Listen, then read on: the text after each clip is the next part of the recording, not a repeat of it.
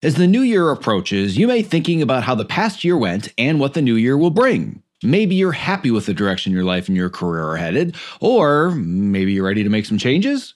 Well, as 2022 winds down, I understand how easy it is to get caught up in the chaos of the holidays and fall into the trap of thinking that, ah, I'm just going to write December off as a loss. I'll just start fresh next year. Well, rather than simply taking a hiatus during the month of December, my team and I want to set you up for success when 2023 rolls around so you can consistently and sustainably take action towards your most important goals all year long.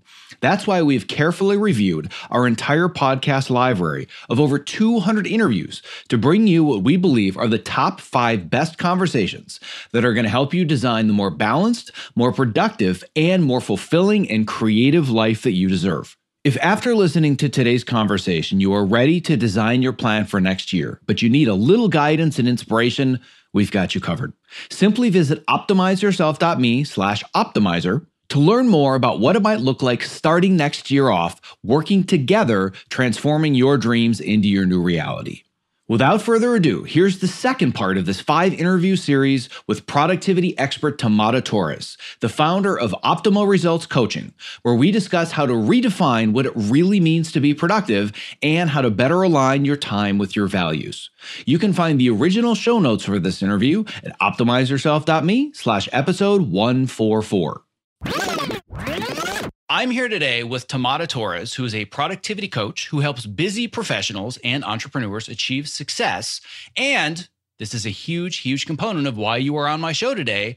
It's without sacrificing balance. The B word. We're going to talk a lot about that today. So, Tamara, it is a pleasure to have you on the show. Thank you so much for having me, Zach. I'm so excited to be here. Well, as I was telling you a little bit before we started to officially record, I found you, or I should say more specifically, my team member found you in a Facebook group called Happier in Hollywood that is based off of another podcast that's hosted by Liz Craft, who happens to be the sister of Gretchen Rubin.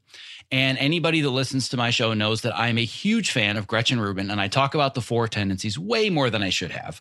But when my team member Debbie brought me or brought you to the, the table, I'm like, another productivity person, huh? Like, all right. I mean, I, I, guess I'll take a look, but I've just, I wasn't that excited because most productivity people are all about getting more done, being more efficient. How do I get the most out of my calendar? How do I, what's the best to do list app? And how do I get better at calendars and Trello and this and that? And listen, I love all the shiny objects. But at the end of the day, what I tell people in my program, and I think there's so much alignment between us, I tell them, I don't want to teach you how to run on a hamster wheel faster. I'm not interested in that. I want you to be able to get the most out of your time and align it with the things that are important to you without burning out. Because I am just the quintessential, I have burned out person many, many, many times, learned those lessons, continually learning them every single day. And as soon as I heard about this idea of productivity with heart, I was like, oh, okay. Now my ears are perked up and I want to learn more. And as soon as I started to dig a little deeper, I was like, man, this person is perfect. So I'm very excited to have you on the show for that reason. Uh, one quick thing that I want to mention to the audience before we go further is you don't specifically work in Hollywood and you work primarily with entrepreneurs. But I don't want anybody listening to think, oh, well, I don't know if that really applies to me then, because I'm not an entrepreneur. My rebuttal is you are even if you are a freelancer that moves from one show to the next show to the next show, you still have a business. You're the CEO of that business, and that business is you.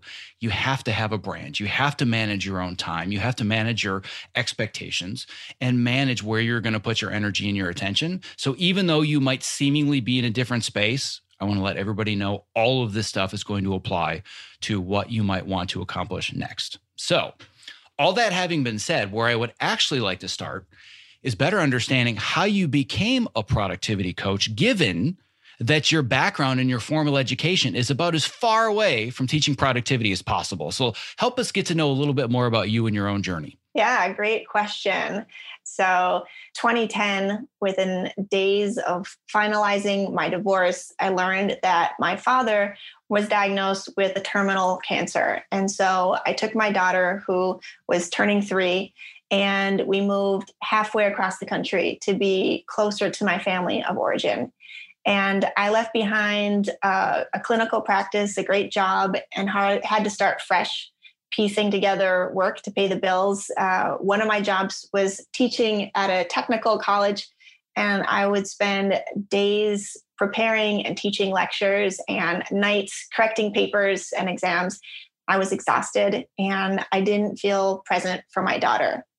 And then soon uh, after my father passed away, I joined a wellness company. So, you know, fortunately, I was able to be there for that year and accompany him in his final days. And I, there's no way I could ever regret the time that we had together. Um, but it meant, you know, significant transitions in my life. And so when I finally landed more of a consistent full time job, it was in the wellness industry in a coaching capacity rather than seeing patients. And I noticed that the people that I was coaching were having similar issues with work life balance. And I decided that I needed to figure these things out for myself in addition to helping my clients. And so i devoured all the information i could on on habits and productivity. And through that process of learning and trial and error i came up with kind of my own methodology that i called the clear method.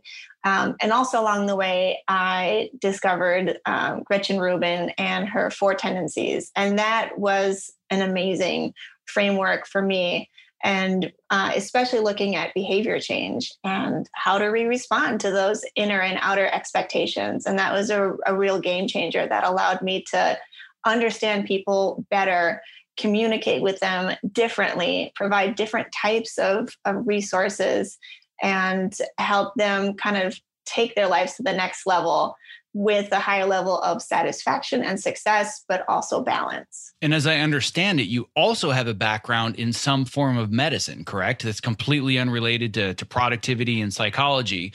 Um, so give me a little bit more background there, because I think there's a lot more synergy um, than people might see if they were to just look at like a LinkedIn resume. Sure. So my bachelor's is in psychology, and then I have a doctorate of naturopathic medicine, uh, which is basically integrative medicine uh, in California. There's lots of naturopathic doctors that practice. It's a four year degree with a mix like conventional medical school of um, first couple years of in class training and last couple years of clinical. But in addition to learning all the conventional uh, diagnostics and you know lab studies and all of that, we also learn uh, advanced nutrition and botanical medicine and acupuncture and a little extra counseling or psychology, um, physical manipulation, homeopathy, just like a, a whole another set of, of skills. Um, and so after I finished school, I ended up doing primary care and family medicine in a clinic in Phoenix for a couple years before I moved to Minneapolis. I think where the synergy comes in is really looking at people holistically. And that's one of the things that I definitely want to get into in a second because I've had numerous conversations uh, with some of the world's foremost experts, specifically in integrative medicine. Um, I'm a student of it. I'm a patient of it. It's the reason that I'm here today and still, number one, functioning as a human being, but number two, functioning at a very high level as a human being is because of my love of integrative medicine. But I just want to step in with the elephant in the room for those that don't really understand the terms and they hear homeopathic and naturopathic. Oh, so you're like one of those people that treats people with like incense and magic crystals, right? Like that's what this is all about. Like, come on. Well, unfortunately, there are people that call themselves naturopaths that got like uh, an online certificate. Fortunately, there are, uh, I think, four or five accredited universities in, the US and a couple more in Canada that uh, actually provide a four year doctorate training with the clinical rotations and meeting all of the requirements. We pass boards. So it's not so much crystals and incense, but uh, you know, definitely we can include some aromatherapy. But I think a lot of people have that misconception that naturopathic doctors don't have a high level of training. And actually, around 100 years ago, there were more uh, homeopathic hospitals and clinics and universities. They just kind of fell by the wayside uh, with the advent of things like penicillin and other antibiotics and more increase in pharmacology and things like that, where people started to move towards quick fixes. Or more band-aid solutions rather than looking at the root of the problem. And i think now in medicine we're, we're going back to the source and a lot of conventional or what's called allopathic providers are looking more at how do we treat the whole person? How do we listen to our patients? And how do we look at everything that's happening within the body physically and mentally and treat the root cause rather than applying band aid solutions. And that's exactly where I wanted to go next. I have no intention of talking about integrative medicine, naturopathic medicine, aroma, aromatherapy sounds great. Probably not going to talk too much about it here, but you've been trained at a very high level to learn how to look at something holistically and find the root cause and not just treat the symptom. And if we were talking about medicine, Western medicine is very much about here's the issue, here's the disease. It's my job to make you not sick. Here's a quick solution. And integrative medicine is so much more about let's look at the whole person and understand lifestyle and behavior and psychology. And all of that training, I would believe, applies equally as well to now teaching people productivity, does it not? Yeah, yeah, absolutely. I think, especially with my approach of not just looking at where your time is going, but why and what's really important. So I talk about productivity with heart, and the first step being that values clarification and you know whether you feel like your your top values are family or health or you know maybe it's financial security in which case maybe spending a lot of time working really does align with your values and maybe that's what provides a lot of satisfaction or creativity could be a huge value for people in in Hollywood and doing the work that you do provides a tremendous amount of satisfaction. So, as a, a, coach, I'm not here to pass judgment or say what I think people's values should be. It's like this is very individual. I want you to better clarify what those values are.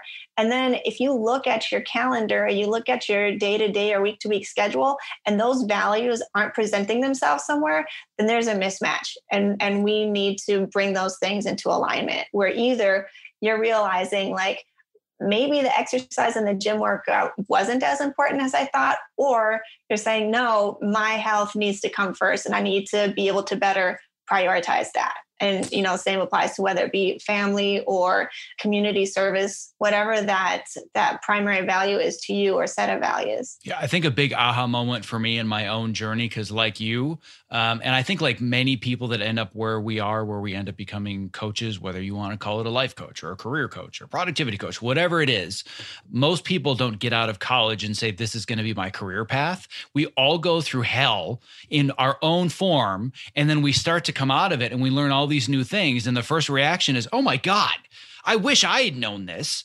I want to tell other people this stuff. And a really big aha moment for me was very similar to what you said is this idea of are my values on my calendar?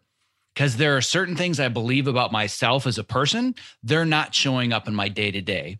And that misalignment was creating so much friction and stress and ultimately led to burnout because I thought I was a family man or I thought that I was prioritizing relationships. And I realized that all I did was work all the time. And I was working on things that I wasn't passionate about, but man, did they pay well and they were good credits on the resume but it got to the point where it just didn't matter and that aha moment was big for me so talk let's go even a little bit deeper into this concept of getting values on the calendar and making sure they're in alignment because without that you're just a more efficient version of busy yeah. So I think once people figure out what their top priorities are, let's say, for example, it's it's family time, but your consistently working through what could be family dinner time or um, maybe you're just stepping away from your computer for 20 minutes to have a you know brief moment of facetime with your family at the dinner table before kind of dragging yourself back to the computer and, and diving back into work.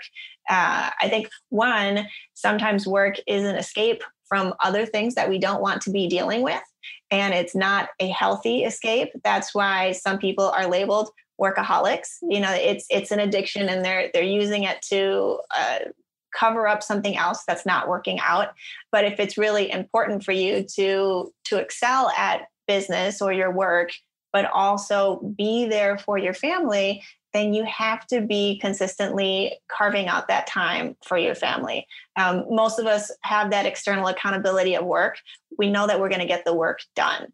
Um, but if you think about um, your values and priorities, that's more internal accountability or internal expectations. Nobody's necessarily holding you to those values of uh, you're not showing metrics or or KPIs.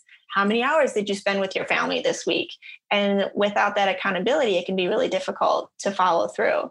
And so for for a lot of us using our calendar can create some accountability. If we had a doctor's appointment on the calendar, we wouldn't flake out you know if if we told a friend that we were going to meet them for coffee at a certain time um, wouldn't miss that appointment or if you had an appointment with your your team or your boss so treat your family as an important stakeholder just as you would any of these other people that hold you accountable. And so if it's if it's family dinners maybe it's not every night. Maybe you know that you have a, a, later work meeting one one night and maybe you negotiate with your family and say listen i was really hoping that maybe we could have a special friday morning breakfast or sunday brunch or something like that. But if you see family time on the calendar and it's that placeholder then you need to negotiate and figure out if this doesn't happen tonight when can it happen and so there needs to be some flexibility as well but just having it on the calendar means that there's going to be a conversation. And so I do the same thing. We have a consistent dinner time, basically 5 p.m. every day. And then we'll do family time after, which could be going for a walk or playing some games or um, watching a show together. And my daughter's 13. So it's myself, my partner, my daughter in the household.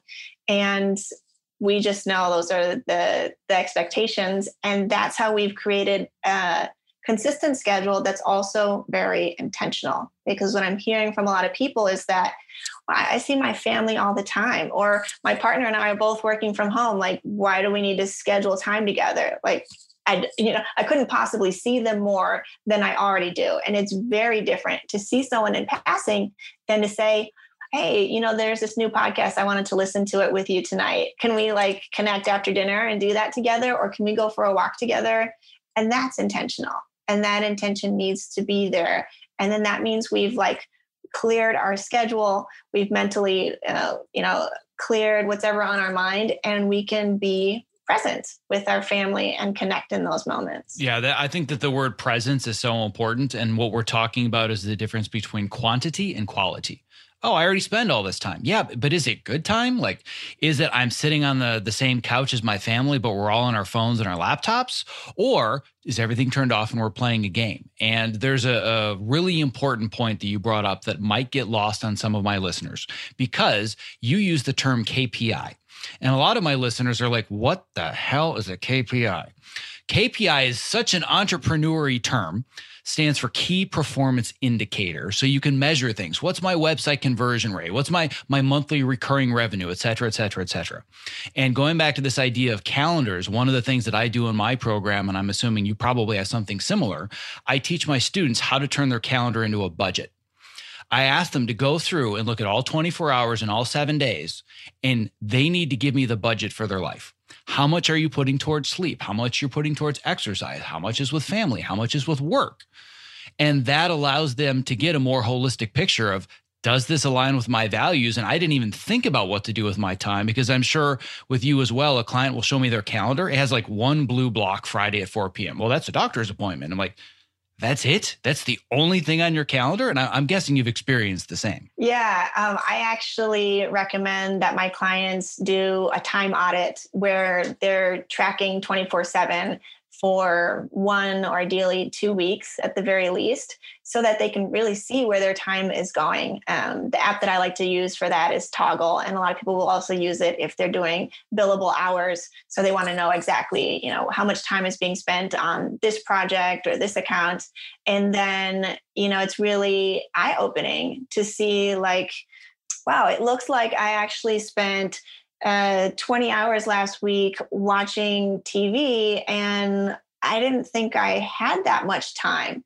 And if you're in the television industry, well, maybe that's a good use of your time because it's it might be doing some research, or maybe you tell yourself that, and maybe you don't need to do two hours in order to do some research.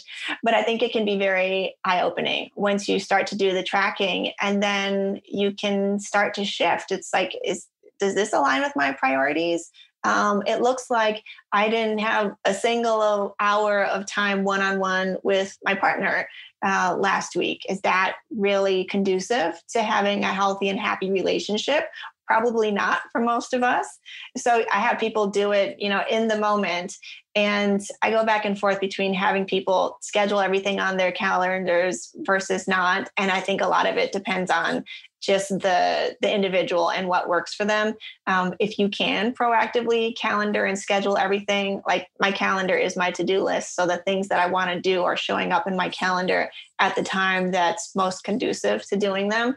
But i think we also find that it's pretty hard to 100% stick to something knowing that tasks can take longer or other things can come up but the more we plan the more likely we are to follow through and get more done and then the idea at the end of the day is that so that you can close down your laptop and then connect with your family, make time for relationships and self care, which is just as important. Because if we're not recharging our own batteries, then what do we have to give the next day?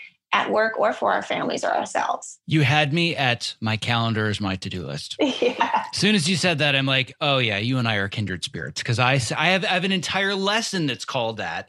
And boy, does that freak out creative people. As soon as they know that they have to schedule their time, but but you don't understand. I just I need to work when the creativity strikes, when, when inspiration strikes. It's like for me, creativity strikes about 8 a.m. every single morning because I don't give myself any other choice. What I have found with my clientele, and uh, I'm guessing you found the same, is for people that are really against this idea of calendaring because they want to be free, they always tell me the same thing. I have so much freedom because I'm now using my calendar. It's it's the craziest paradox. Have you experienced that as well? Well, I'm an upholder, and so my motto is discipline is my freedom. And it was it was a game changer for me to realize that not everybody thinks like me and not everybody operates like me. Frankly, so, just about everybody else doesn't operate like you. You're very much in the minority, myself included, because I'm the vicious combination of questioner and rebel. One of the reasons I have the podcast and I go against the grain, asking exactly, questions yeah. to do everything, everything uh, that other people are not doing, right? But uh, upholder, I can I can see how the calendar and the discipline would be your freedom. Yeah, it works really well for me, but I had to understand that different things work for different people. And most people do not want or need as much structure as I want and need. Uh, my partner's a rebel. So getting him to calendar things is really difficult, but I understand that appealing to his identity is the key strategy for rebels. So when it comes to appealing to his desire to be a good parent or a good partner, he is all on board. And so he's accepted the fact that there are going to be some date nights on our calendar or some family times or family walks on the calendar. And um, as much as he initially resisted, I think he's really seen the benefit. Well, as a questioner and a rebel, I can tell you I hated the idea. Like just the mere thought of my calendar telling me what to do, and not only telling me what to do, but all day long. Like, no way was that going to work for me because I was Mr. Creativity when inspiration struck. And that was at 8 p.m. some nights, 9 p.m. other nights. And it was just go with the flow and work for hours and hours and hours and go back and do it the next day until I completely burned out. But then I started to realize that like you said, going back to identity, my identity was that I want to create work that impacts others and do it successfully. And I realized that as somebody that was diagnosed with adult onset ADD, I couldn't do that anymore without structure. And that's when the calendar created freedom for me because as soon as I was done with things, I could disconnect and I could unwind, which I couldn't do before because 24 7, I had to be achieving the next thing. And I still struggle with that to this day. I didn't say I'm a recovered workaholic, I'm a recovering workaholic, and it will be a perpetual process. But I find that if it's on the calendar and I get it done, it's so much easier to say, all right, I'm out for the day. I did what I could do. Now I can disconnect and be present. Absolutely. Yeah. So for uh, the rebel in you, the calendar allowed you to be your best self and which is aligned with your identity to to be creative to be present for your family and as long as that makes sense to you as a questioner, that makes sense. That there's a good reason to do this. And um, it also creates that freedom for you at the end of the day. So lots of rebels will say, Yeah, I'm willing to do this, this, and this. And I know the sooner that I get this done, then the sooner I have the opportunity to do this other stuff that I also love. My sincerest apologies for the interruption, but if you're a creative professional who spends long hours at your workstation, not only is the following promo not an interruption, but listening has the potential to change your life. Because working with a Topomat underneath you at a height adjustable workstation is a game changer. Let's learn a little bit more from Ergo Driven co founder and CEO Kit Perkins, creator of the Topomat. The Topomat is the first anti fatigue mat designed specifically for standing desks. The real benefit of a standing desk is movement. We found bringing in this cushioned terrain under your feet, your brain just subconsciously engages and you wander around and you get that movement at the standing desk that you need without even having to think about it at all. People will come to me at an event or a panel and they'll say, I got the Topo mat because of you. Even when they had a mat, once they used this one, it was a total game changer. We've just heard time and time again that with Topo, we've kind of hit the sweet spot that it's the right premium quality materials and a right shape that people are actually getting benefit out of this stuff. You spend more time here than anywhere if you do creative work the way that I do. So I would rather be driving around in a Ferrari than a Ford Pinto. And I feel like this is the Ferrari of the standing mat. One of the things you don't realize is that at a standing desk, your main interface to the world, your body's main interface to the world is the ground. If you're going to invest in anything at that Ferrari level, it should be what you're standing on. Well, my goal is that for anybody that is a creative professional like myself that's stuck in front of a computer for inordinate amounts of time of their waking life, they're doing it standing on a mat. So uh, you and I, my friend, one edit station at a time are going to change the world. I like it. That's a utopian vision I can get on board with. If you're a creative professional looking for a simple and affordable way to stay active, energetic, and focused while spending long hours at your height adjustable workstation, I can't stress enough how important it is to have the right mat underneath you, which is why I continue to share the Topo Mat as my number one product recommendation. To learn more about the Topo Mat and purchase yours, visit optimizeyourself.me slash topo. That's T-O-P-O. So, where I want to go a little bit deeper now, again, is this idea of presence, because I really want to redefine what productivity means. I think productivity is very individual, but we have this collective feeling as a society that productivity is just getting more things done. And he who has the most accomplishments and the most crossed off of their to do list when they die wins. I'm not a believer in that at all. I'm all about presence. And there's something that you said in another interview that I listened to where, again, I said, Oh, yeah, you, you and I are cut from the same cloth. You said that balance is something you practice, it's not something you attain, which is very similar to what I tell my students. I don't want you to work towards work life balance and think that it's this 50 50 scale. I want you to work towards work life presence. Where you're equally present with your work, equally present with your spouse or your partner or your kids or your hobbies or your passions, but it's this thing that you have to constantly work towards. So, talk to me a little bit more about this idea of balance is not something that you can attain. Sure. So, I think one thing that I found for myself a couple of years ago was that it was really helpful for me to start my day very intentionally. So I would get out of bed and start my day with a meditation practice and kind of some intention setting and think about what's involved in my day ahead and um, what kinds of meetings or interactions do I have, what parts of myself do I need to bring to the table in these different situations, and what's really important. And over and over, the two things that that would come up were presence and connection. And the way I see that is during my workday, I want to have the presence so I can do my work and be focused. And then also my presence to connect with my clients and the people that I serve. And at the end of the day, I want to have that same presence for that same connection, but it's going to be with my family, with my friends, with my loved ones. And I, I like how on Happier in Hollywood, they talk about sometimes we have seasons of sacrifice. And there's going to be days or weeks or months where we cannot set aside as much time as we would ideally like to have for our families, for our relationships, or for our self care. But these need to be kind of finite periods of time. If you find that you're stuck in a job where you know 24 7 you are thinking about work you're breathing work and you can't escape it and this is going on consistently for months something has to give. And if and if you don't put the brakes on your body will. Your body your health will start to decline. You're going to notice that your performance is going to suffer. You're going to be exhausted. You're going to be irritable and you're probably not going to do your best work and that's sometimes people need to have a, a wake up call before they can actually put their foot down.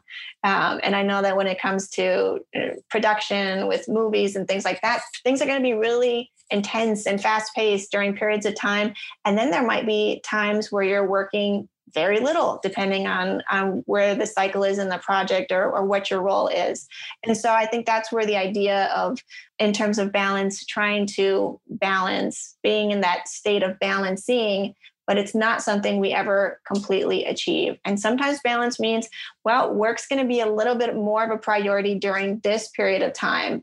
And then when I have more downtime, then, you know, it's going to be a lot more family centered. And we have the more flexible we can be, kind of like a, a strong willow tree the less likely we are to topple. And I think one of the the most important parts of actually being able to make this balance happen on a recurring regular basis is you have to be really good at helping others set proper expectations, just like you set your own expectations, talking about these tendencies. And an example would be for me, the difference between work life balance and work life presence is well, I can only work 40 hours a week because I need to make sure that my family gets 40 hours a week, as opposed to, well, I'm working on Cobra Kai right now and I'm in the trenches, but I've communicated to my family this is going to be a really tough month. But just know that when I get through this month, there's a whole wide open space on my calendar and we're going to plan a trip and we're going to do this thing for spring break. But just know right now, this is where my head is. And I didn't used to do that. I just assumed that they would figure it out and they would see what I'm busy and they wouldn't bother me. That doesn't work so well. But as soon as I communicated the expectation, I was so afraid. I remember when uh, I took the job on Cobra Kai, uh, the second season, and I said to my wife, like, I, I'm gonna have a really couple uh, tough months, and I was really nervous. And she's like, what's the big deal? Like, we've been through this before. Just let me know. Just talk to me about it and we will figure it out. And that communication and setting the expectations has made all the difference in the world. The work is still hard, but there's so much less friction and stress behind it. I agree. Yeah, having that communication and setting the expectations is really important. I think there it can be harder to create those boundaries when we're working from home or uh, right now we're effectively living at work. If your your computer is in your home office which might be in your living room or kitchen or even your bedroom and it can be really hard to step away and for the work life to not feel pervasive. You know you might you know pass by your laptop when you're technically considering yourself off the clock and just having that visual can kind of seep into your psyche and the rest of the day. So i really encourage people to find ways to set limits by if you have to set an out of office reminder just so people know that you're just you're not answering your email right now and you'll get to it at a reasonable time the next day that can be really helpful. Uh, we used to have our commutes as a buffer at the end of our day, and we have some time to decompress.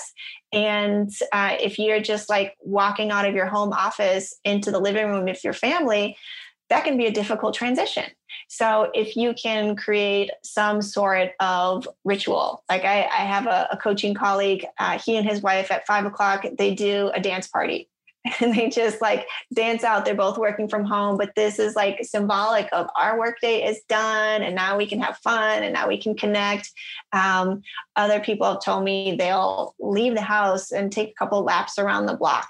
It's like they've created their own commute or you know hop on the elliptical and do a little bit of exercise. So something that can um, put a pause and time and space between you and and the work that's ending and the transition to to home life is really helpful and if you can like turn off your computer or put put away your computer you don't want to have it visually interfering with you being present for everything else that's important the rest of the evening first of all the the fact that you even said wait I cannot respond to my email. oh my God, that's terrifying. You, you, I can do that? You mean I don't have to respond at 1 a.m. and get them what they need at 2:30 a.m. just because I'm home and my computer is down the hall? Like that seems insane. How dare you? But here, here's the second thing I want to bring up, and I know that my audience is thinking this right now. You said it twice, this idea of disconnecting at 5 p.m. And the response from my audience is, 5 p.m. That's the middle of the day in Hollywood. Are you insane? Not possible.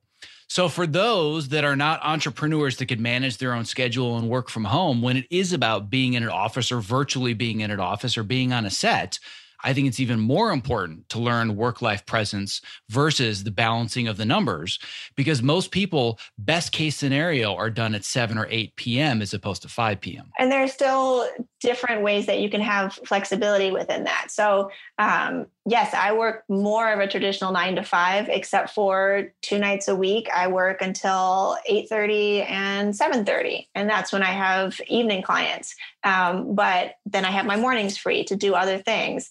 And so, if you know that you need to consistently be working until seven or eight, then maybe you're building in some some other time in your day. Um, if if you're single and it's just about making time for yourself, maybe you're doing that in the morning, or maybe you're taking a longer lunch.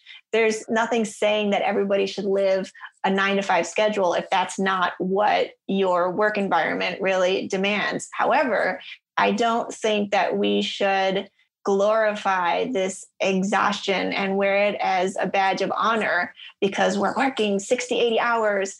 Most of us cannot be that productive and produce really good work 60, 80 hours a week consistently. And so I know you talk about working smarter and not harder. So, how do we take consistent breaks? Uh, how do we make time for self care, get the nutrition that we need, the sleep, the exercise, the time to connect? All of these things are really important. Um, I also talk to people that have young kids and you know, maybe they really want to get their kids down to sleep at eight o'clock and, and be available to read a bedtime story and all of that. Um, then, then make that a priority. And if you find that you have to log in later, then that's okay. Don't feel guilty about it. But maybe that means that you're starting your workday later. So there's nothing saying that we have to have this nine to five uh, time frame. If you're familiar with Laura Vanderkam, who writes a lot about time tracking. And she wrote a book called I Know How She Does It, I think is what it's called. And she did time studies with over a hundred female executives that had children. So, you know, the whole myth of women can't have it all, you know, you can't be an executive and have kids and make over a hundred thousand dollars and, you know, be in the C suite and be um, successful, quote unquote. And looking at these women's time logs, she found that they have figured out ways to be very consistent and also flexible at the same time. So some of the commonalities were that uh, these women often uh, front loaded their work, where they're doing more work Monday, Tuesday, Wednesday, and less work Thursday and Friday. Maybe they're traveling for work and those would be their travel days, but then they're only working half days on Thursday and Friday. Or maybe they're uh, leaving work at 3 p.m. to pick up kids and then they're logging back in two or three hours at night.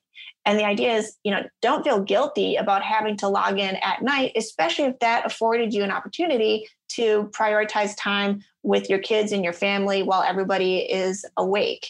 And so it's more about how can you be flexible and not try to follow the standards or or the should or the expectations of other people being clear about what you expect for yourself and like you said communicating that with your family? And all of that sounds great if I have control over my time and I can maintain the flexibility. But what if I'm working in the Hollywood machine that does expect me to wear my exhaustion, sleep deprivation badge of honor, not just on my sleeve, but tattooed on my forehead?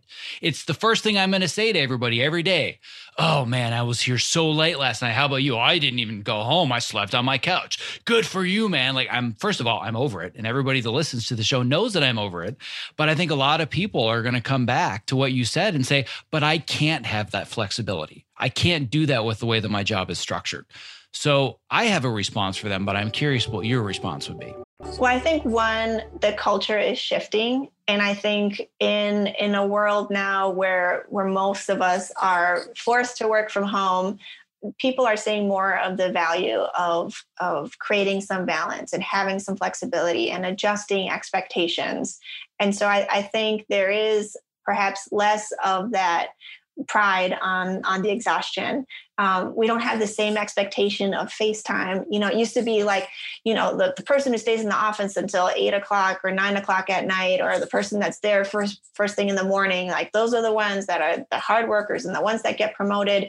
And I think now we have a better understanding that there can be a lot of flexibility and, you know, if you're not a morning person, don't try to get to yourself to work at 7 a.m. or start your workday at, at 7 a.m. There's actually something called a, a chronotype, which means like we have our own types. Some of us are naturally uh, morning birds and some of us are actually night owls and that was survival for our, our tribes you know eons ago when they actually needed someone who was a natural night owl to stay up and, and protect the the families the community. And so there's a real reason why some of us are built different and you shouldn't try to to put yourself in that box.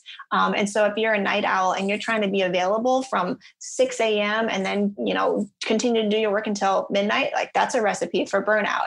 But i've also listened to some of your podcasts and i know that you are like the the health and fitness person um, in the teams that you work with and i would love to hear how you've been able to say like no, this isn't the way to go. And I'm not going to succumb to this peer pressure of working myself to exhaustion. And I'm going to continue to put my own health and my self care first. So I'm going to turn it around and, and see how you've been able to make that happen in Hollywood.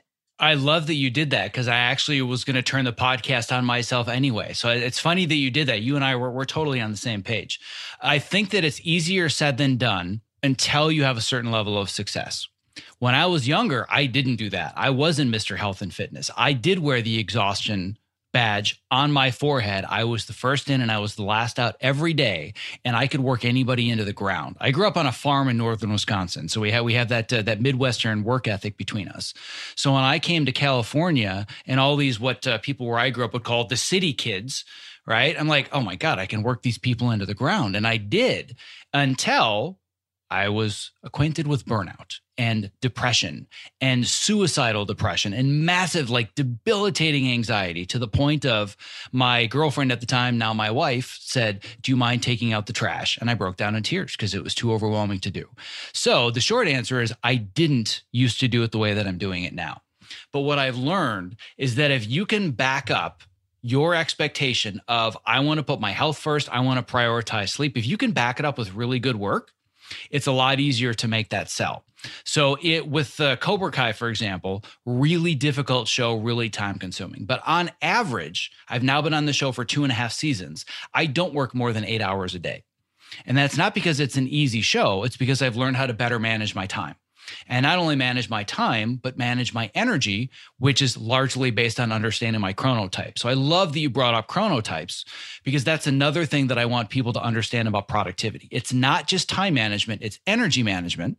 And I was always working at the wrong time of day. I mean, like when I look back, what my if I had tracked a calendar a decade ago, it's like, what was I thinking? I was doing all the wrong things until I realized that there are certain times of day that I'm super productive, and other times of day I'm useless. To this day, that's true. Everybody thinks that I'm you know burning it 24 7 like oh no i've got a window of about five or six hours where i crush it the other 18 hours of the day i am a heap of dirty laundry I just do not get a whole lot done. And there's, I spend every single day watching TV for one to two hours, either research or spending time with family because my son loves TV. So that's intentional time. Every day at about 7:30 or 8, hey dad, you want to watch another episode of this show? That's really important to him and he looks forward to it. And it's just me sitting around and doing nothing. But I'm doing it intentionally. But what I will all, like, and this is a really big thing that I impart on my students and my clients that I want to share is I think the the number one kind of piece that brings it all together is setting expectations. When I take a job, I make it very clear that I'm not going to be there 24 7. So in my meeting for Cobra Kai, which I had set up because I found the show and I wanted to work on it, and I knew that it was my dream show, I was willing to say no if they wanted me available 24 7. So I asked them right in the interview, like, what are your expectations? What's your workflow? Do you guys just want to send me notes at 9 p.m. and expect I'm going to turn around by the next morning? Like, am I going to be able to go see my kids' spring recital if I need to take a morning off? And I wanted to gauge what their reaction was. And if you see this friction and this anxiety, like, well, aren't you going to be totally dedicated to helping us create our vision? That's no longer a good fit for me because I've been in that environment. So I make sure before I take a gig, I've set the expectation that if you want me, you're going to get the best of me, but it's not going to be in quantity of time, it's in quality of time to this day, nobody has ever objected to the very few hours that I work because I meet my deadlines and the work is at or above expectation, usually above.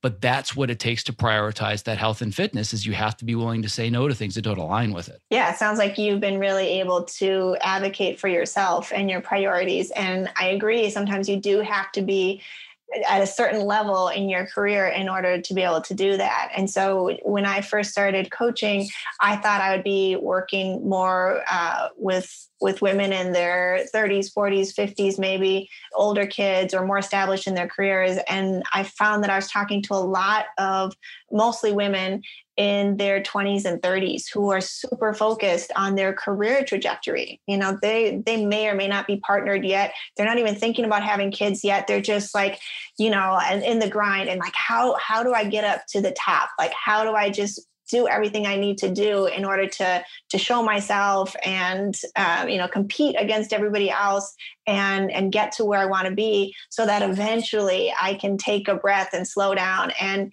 you know unfortunately sometimes you do have to put a lot of front end work in in order to get to the status where you have enough power to kind of advocate for yourself you're you're able to to bargain a little bit more. It's like if they want you badly enough then they're going to say okay yeah that we can do that. Um, but i think you're also right in in terms of um, doing your best work finding out the time of day that works best for you to do that work because uh, i, I want to say maybe it's parkinson's law or something like that that the the work will expand to fill the time that we have. And so if you give yourself eight hours to do a task, it will take eight hours. But if you give yourself four hours to do a task, and sometimes for question artists, it's really helpful to be like, time limited. You're going to spend this much time. You're not going to continue to do all these kinds of research because you could. You you have four hours to knock this out, and you can do some really solid quality work during that period of time. Um, and so I'm a big advocate of not just time blocking, but like um, consistent breaks, doing like a modified Pomodoro. For me, it's 50 minutes of focus and 10 minutes of break. That's worked really well for me because I know if I think about, oh, I want to add something to my Amazon cart or I want to check my email or, you know, check what's going on here and there in social media look, I have 20 minutes left in my uh, Pomodoro. So let me just continue to stay focused. And when that time's up, then if I want, I can take a look at these things. Usually the urge has passed. So I'm, I'm less likely to look at it anyways. And then when it's break time, great, I'm going to go uh, to the living room and visit with my cats. And I'm going to grab some tea. Um, maybe I'll even go outside and get a little bit of fresh air. And then I'm refreshed and I can go back to my, my segments of focus time. Um, and so, one of the strategies that I recommend for people is if you can identify the times that work best for you if you can block it out on your calendar. I know not everybody's calendar is respected and we don't always have full control over the calendars, but um, for me, that means getting up before everybody else or um, because i'm a morning person um, or getting some work done because i'm an entrepreneur and i also work in the corporate world um, i'm logging in to do my private coaching business stuff before i'm logging in for my corporate work and that works really well for me I'm getting a lot of stuff done before my family wakes up. And then after dinner, it's time to wind down. I mean, maybe we are going to watch an episode of Cobra Kai together. As you know, we're already caught up. So we're just waiting for the next season. As you should be, by the way, as you should be. Uh, yeah, I think we we binged that fairly quickly because we could not wait for it when it came out in January, and we haven't found anything else to watch since. Honestly, we're always struggling. Like, what, what are we going to watch for family movie night? We're usually going to some old classics, um, like rewatching actually Karate Kid and stuff like that. Um, but in terms of you know in the evening time, because I was able to get a lot done during the day, I don't have any sense of guilt to spend time with my family, play some cards, go for a walk, watch a movie, watch some TV, just relax and hang out. And I, because I hold myself to such high standards and because as an entrepreneur, we could literally work all the time, I have to set limits for myself. And I've also shared these limits with my family. So it's like after dinner, unless I have this crazy project deadline, I'm really probably not going to log into my computer. I'm not going to look at work stuff. And I'm going to do some pleasure reading. I'm going to do some yoga. Um, just, just quality time with my family or downtime for myself. And setting those limits for myself has helped me to not to resist the urge to go back to work. And that's been really helpful. I also recommend having some kind of like a Sabbath where at least 24 hours in your week you are taking some time off. So, uh, Friday night is when we do like our family takeout, and that's just kind of a fun way for us to end the week. Um, I might log back into work and write a blog, or you know, take care of some um, business expenses or finances Saturday morning, and then by the time my family's up, we're doing activities outside, and then Sunday I probably won't do any work until maybe the evening, where I'm starting to think about what are my appointments on the calendar, what do I need to get ready for the day. But a lot of weekends, like like from midday Saturday to almost Sunday evening, I can be completely offline. And sometimes I'll forget where my phone is, um, which can be annoying for people, like at least my friends who are trying to get a hold of me. But I feel free to do that. And I've also had that pattern and set those expectations. And so people kind of know that's that's that's where I'm at. I have spent almost 10 years now raving about how much I love my Topomat, and I have finally discovered what I now consider the Topomat of desk chairs, the QOR360. The QOR360, spelled Q O R, is designed to keep me constantly moving while seated in an upright and balanced position. To learn more about how it works, let's hear from QOR360 founder Dr. Turner Osler about why he created the QOR360 active sitting chair. When you sit badly, you sit badly for many hours a day. And that's really what the problem is. It's very hard to make yourself get up and do jumping jacks every half hour. But if you just swap to a chair that requires you to be muscularly engaged in order not to fall off, it's an easy bar to clear. For the procrastinators out there who hear all the statistics and know how bad sitting is and it's the new smoking, and they're thinking that's something I'll worry about in a few decades, you're going to feel the effects of having more energy at two o'clock in the afternoon or four o'clock in the afternoon that day. And that that's the whole point. Your core muscles will be stronger. You'll have less back pain. All of this will make you more available for the rest of the pursuits of your life, your kids, your hobbies, your whatever. For those of us who need to practically live in front of computers to do our best creative work, the QOR360 is going to level up your game. Keep your body moving and keep the creativity flowing.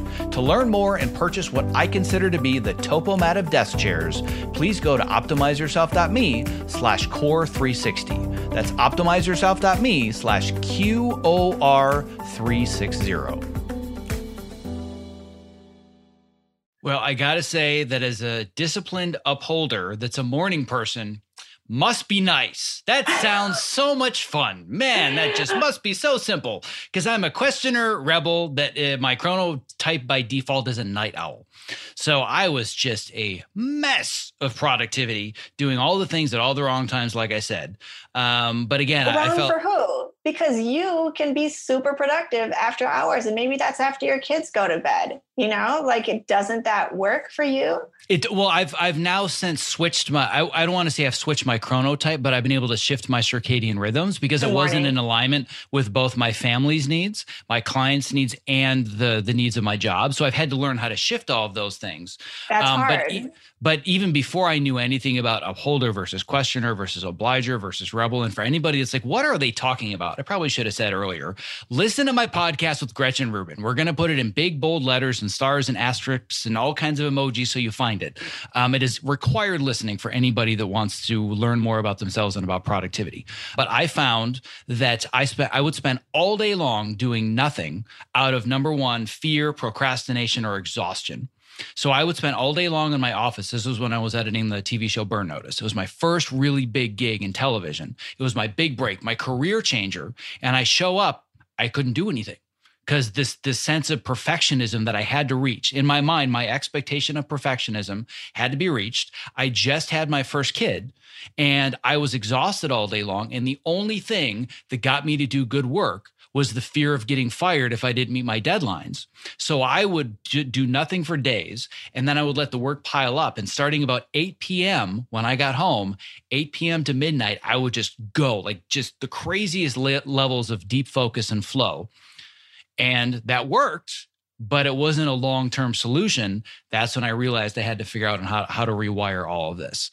Um, so it was just kind of a the perfect storm of doing all the things the wrong way until i figured out how do i get all these expectations to align. Yeah well, it sounds like you've had a lot of insights and you figured out how to make things more sustainable for you. Uh, let, let me put it this way i'm going to stop you there because it's the perfect segue.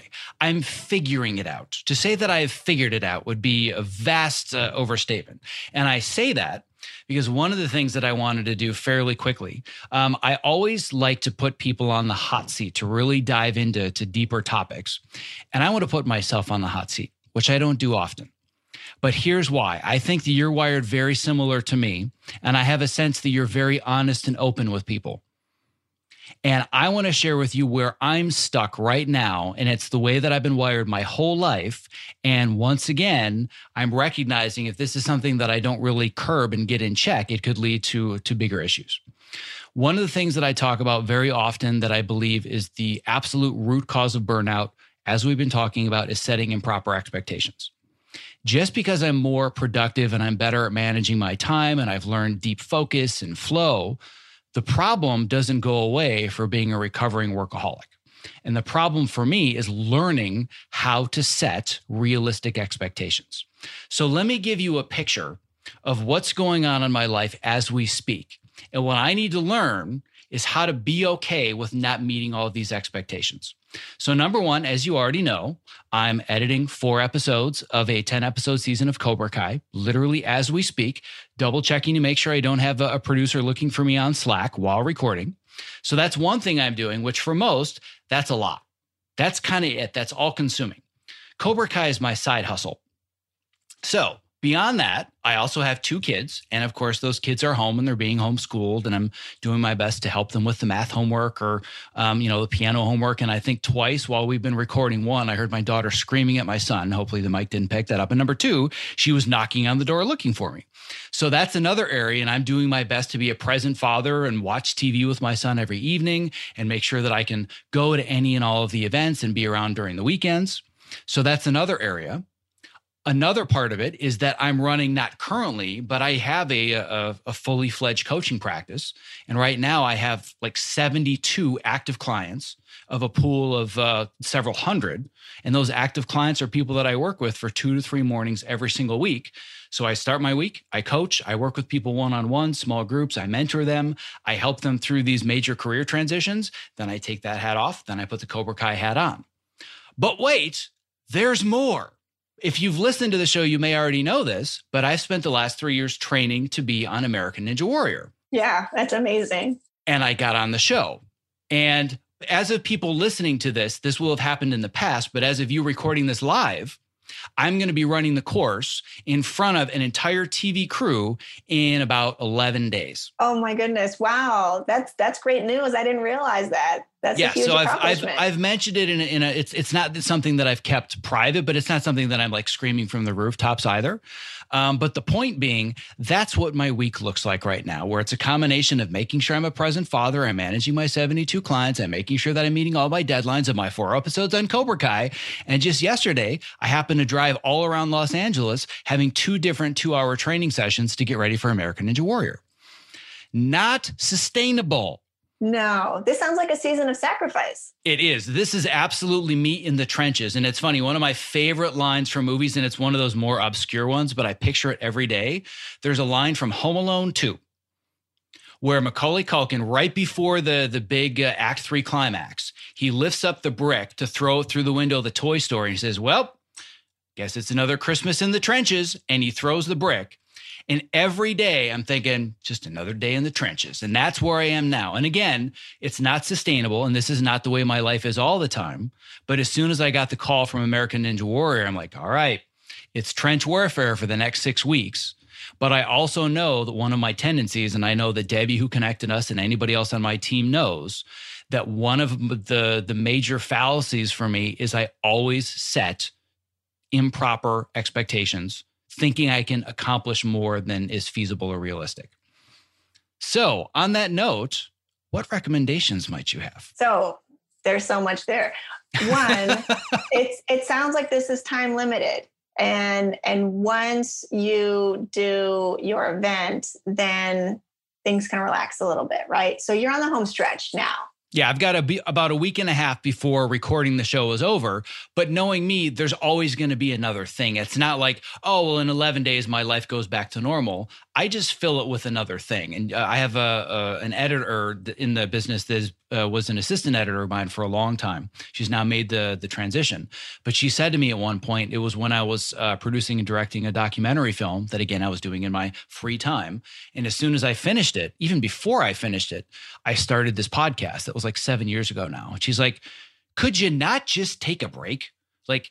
Can't you just not be doing four things at a time? And I'm like, oh, I actually can't.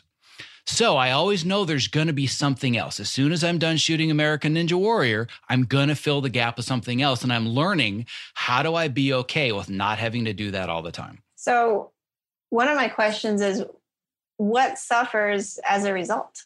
Suffers as a result of? Of having so much on your plate. I would say that the biggest thing that suffers would be the version of me when I'm not actively turned on. When I show up at work, I'm engaged, I'm present, I'm focused. When I get on the ninja course or when I do my training, I'm there, I'm focused. But as soon as I allow myself to turn the switch off, I'm just, I'm useless. Like my, when you had said you kind of have this one day a week that becomes a buffer, that's my Saturdays.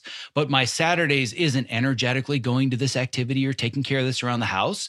It's just, ah, for 24 hours. And as long as I have that, I usually recover and the rest of the week is good. But what if it what if it didn't have to be that way? What if I could have energy and not feel like I need 24 hours a day to collapse and be useless? So it sounds to me like maybe it's worthwhile. Like everything that you're striving for, when you're trying, you talked about filling this gap. Like, what is this need that you're trying to fulfill? And is all of this drive and, and all of this effort, is it worthwhile? And my sense is that it is, that you get so much satisfaction from the way you drive and push yourself the other six days of the week that it is perhaps worth the time that you need to recover. And you are already performing at the level that most people can't. You're already doing the level of work that would be equivalent to, you know, two or three people. And if you're not satisfied with that, then you have to ask yourself, why? and at what cost would it be to yourself to to drive yourself further than you are um, or not allow yourself that decompression time. That's an interesting viewpoint because i would say that uh, my rebuttal as of the way things are today i'm completely satisfied with all of it. Like it is it is both exhausting and energizing. And when you said like doing the work of two or three people, I've said to so many people, I wouldn't wish my calendar on my worst enemy, but I love it because I'm getting so much out of everything. But at the same time, there's still a part of me, and I've actually done extensive psychoanalysis and therapy to dig into this. There's a part of me that feels like I'm never doing enough. Somebody looks at the website, the coaching program. Oh, it's so amazing the impact you're having on the industry. And my first thought is, yeah, but I could be doing more. I'm not doing enough. That's the machine that drives me. And that, if, if I'm not very careful about that and I'm not hyper aware of that voice, that's what leads me to the path to burnout. I think we all have that nagging should of something that should be better. Uh, we, you know, we should prioritize more this as a parent. We should do this better. Uh, I really should update my website. I think that's the case for a lot of us. Like, why have I neglected my website? Um, but you know, it doesn't it doesn't really help us to be more satisfied with our lives. And um, as you may have heard in that other podcast, with sometimes that dissatisfaction that we feel that helps to drive us really helps us to accomplish a lot. And perhaps if you were ever to get to the point where you felt like everything was just satisfying, you would be bored and ultimately dissatisfied. So I think you are someone who needs this inherent dissatisfaction.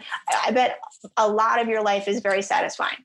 There's just that like, you know, 20% that you're continuing to to push towards because that gives you satisfaction. Like not settling for less, you know, striving for excellence, that is your MO and and you need that and you wouldn't be who you are without that i think um, it becomes problematic when we when we have this nagging should like well why aren't i as effective on my seventh day? Or you know because on the seventh day we rest. Like you you need to recharge your batteries so you can continue to be effective. If you if there's something else happening like well you know on that seventh day I'm just irritable and um, I just binge eat and nobody wants to be around me, then that's problematic. But if it's just like just needing some rest, just needing some decompression, you probably just need to give yourself permission because I think probably the rest of the world has. They probably said Zach is doing plenty. Well, it's funny because the the what you just described is not so long ago in my past. Let's put it that way. The I'm exhausted, I'm irritable, I'm binge eating, stay away from me. That's not me 10 years ago. That's probably me one to two years ago. And it was one of the areas where I probably was the most dissatisfied. But when you said 20%, I would say that number right now for me is maybe 5%. Like, how much of my life am I really dissatisfied with? And I need to make a change and I need to dig in and figure this out. It's like 5%. But what got me here is that number was like 95% about five years ago. And I've told this story to, to my audience before, and I'm not going to go into it too much, but I at least want to link to an article that I wrote that started all of this. It was called I Was Tired of Putting My Kids to Bed Via FaceTime Every Night. And I was working on Empire at the time, which was it was the first season, number one show, all these, you know, breaking these huge ratings records, cultural phenomenon. And I spent months on end putting my kids to bed via FaceTime. And I was over it and I just said, I'm so dissatisfied with getting to the rung on the ladder that I've worked so hard to get to who am I? I completely lost my sense of identity because I my identity was completely wrapped up in my profession. I didn't have the identity or the values as being a good father. I wanted to be, but all I was was working all the time and I was really good at what I did. I knew that. I had the confidence that I'm really good at what I do, but if I take that away and I don't want to do it anymore, then who the hell am I as a human being? So I was at 95%. Now I work just as hard, but with the level of satisfaction, it's just more, man, I need some sleep as opposed to I'm burned out and I need to totally fix my life. And I've, I've been in both places. Yeah, it sounds like you've made great progress. And I can see also um, as a rebel how much your identity is important to you. And as a questioner, how much you seek to customize to make everything work for you. And you're you're doing better than 99.9% of us. So um, you're probably never going to be satisfied and that's probably okay and it's probably going to be really hard to say it's okay to not be satisfied um, and and you probably nobody else can even give you permission for that because it has to come from within. But it sounds like if you are as satisfied with your life and how you're spending your time there's maybe not a whole lot left to tweak. Yeah, but I but I need I need something to fix. I need something to dare I say optimize. Um, but that it's just I I this is totally going off the beaten path. But I just had the weirdest memory um, it was, I think it must have been 2007 or 2008. I'd started my own business and I was in my mid to late 20s, taking out six figures worth of debt and buying equipment and hiring employees because I was so tired of doing things the way that people told me I had to do them. So I was going to do it differently because I'm a rebel.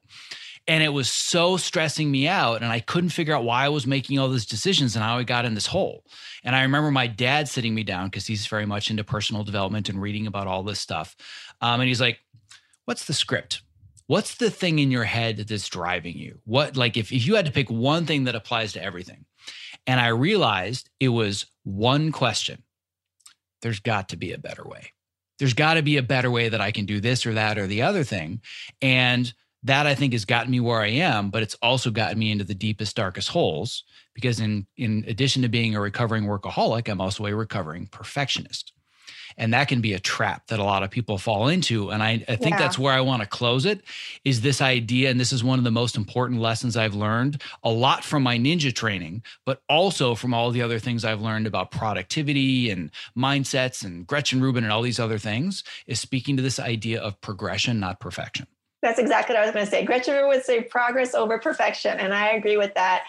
Um, it's it's difficult when you're a perfectionist. You want everything to be done the right way, but I think I'm a recovering perfectionist as well. And I used to have a lot of analysis paralysis because I lean questioner, and it just wasn't worth the time and energy that I was putting to try to do something just so.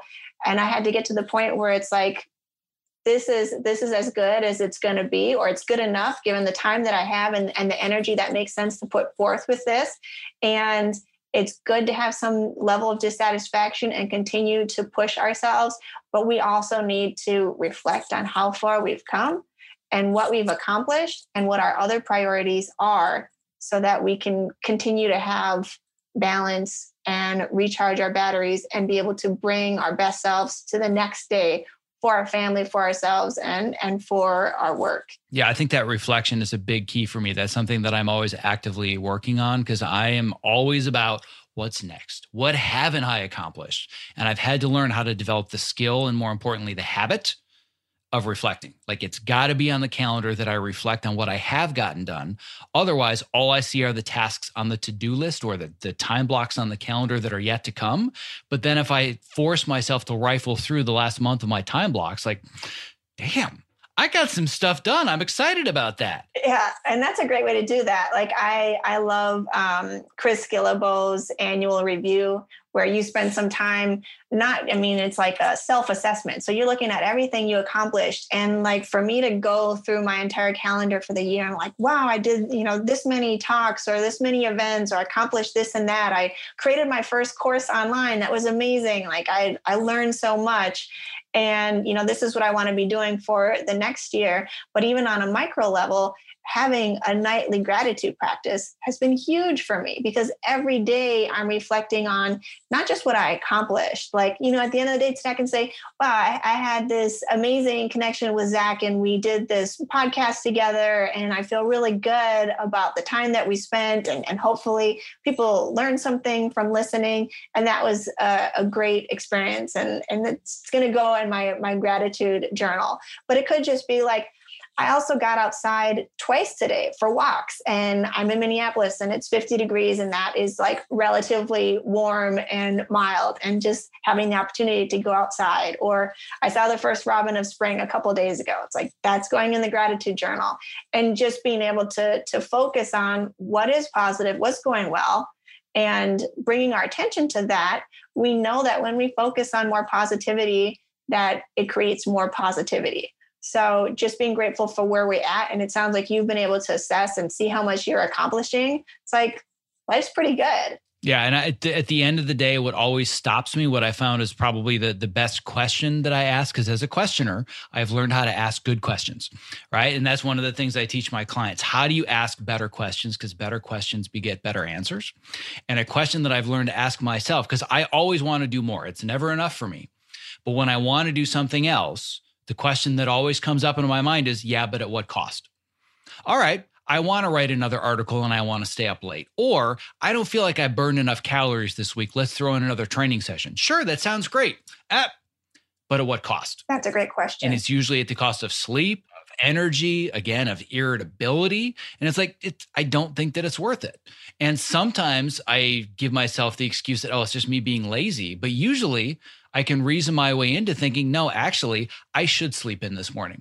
I want to jump on the rower for 30 minutes or 45 minutes or do P90X, but the cost is too great. I think I should probably sleep in. And it's taken me a long time to be okay with that. Yeah, I think that's a great perspective to have. And when clients tell me that they're not doing something because they're lazy, I can always find something else that's happening in their life that's a more important priority. And it's just like, well, obviously, this is not the most important priority for you. And maybe you just need to accept that and be okay with it. And then we can decide what are the priorities and where does your focus need to go? Where does your time and energy need to go now?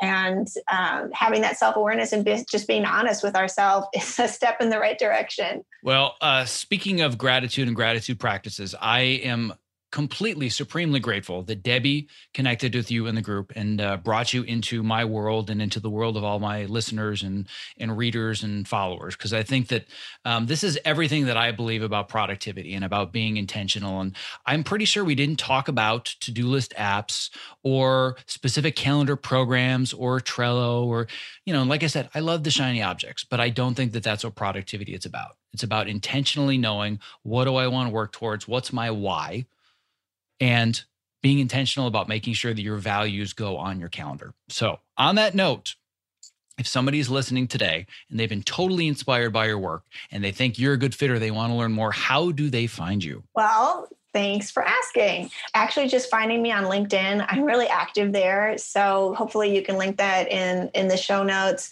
My website is optimaresultscoaching.com. Um, Yet another so thing we have in common. I know. I thought about that as well. I'm Optima, you optimize. Instagram Optima Results, Facebook Optima Results Coaching. And I offer a free strategy session so that if you want to book something for 45 minutes to just hyper focus on, on one area that you want to see some improvement in, I'm, I'm happy to get connected. Um, and then lastly, I have a six week online course which um, utilizes mindfulness practices, which we didn't talk a whole lot about, but to using um, mindfulness to, to be more present and connected and um, to facilitate focus and time management skills for um, productivity and work life balance. So, lots of ways that people can get connected with me. And I look forward to connecting with everyone. And I look forward to staying in touch with you. I think you and I will have to uh, connect again down the line and, and check back and, and see what's going on in each other's lives. I couldn't agree with that more. And I can already say that I would love to have you at some point as a guest in my uh, masterminds that I do with my clients. Uh, this is a new thing that we're doing where you would essentially, it would be like a podcast interview, but you have a group and it's just, it's a town hall conversation. Like I would bring in some of my students that are interested in learning more and they ask questions and you solve problems. And uh, you, you would go to the top of my list of uh, an amazing guest to have in a, one of our next masterminds. So thank you so much. I appreciate that. I would love that. Excellent. Well, we're going to make sure to put links to everything so people can find you. They can uh, get the free strategy session, connect with you on LinkedIn. All of it's going to be in the show notes. Um, but on that note, I really am grateful that we connected, and I was so happy to have you here. And I appreciate the free coaching session. That's really what this was about. Is I just wanted my own free coaching session because I'm cheap. So I, I appreciate you doing that for me. Anytime, Zach. All right. Well, thank you so much. All right. Thank you. Take care. I hope you enjoyed today's interview with productivity coach and expert Tamara Torres. If you'd like to access the original show notes, simply visit optimizeyourself.me slash episode 144. And as a final quick reminder, if you would like some support when the new year rolls around, designing the more balanced, more productive, and more fulfilling creative life that you deserve, don't forget to visit optimizeyourself.me slash optimizer to learn more about the options that you and I have to work together come 2023.